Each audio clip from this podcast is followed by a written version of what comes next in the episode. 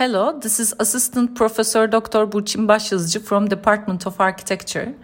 I'm the coordinator of the Arch 254 Architectural Design 2 Design Studio.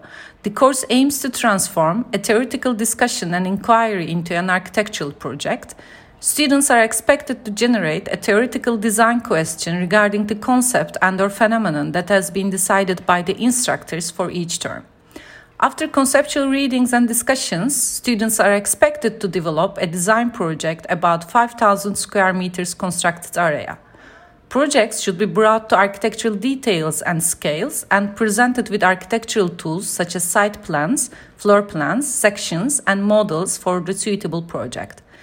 The course is supported by theoretical discussion days, seminars, and daily workshops. Evaluations are based on workshop outcomes, theoretical response papers, and two intermediary interim juries, except for the final jury.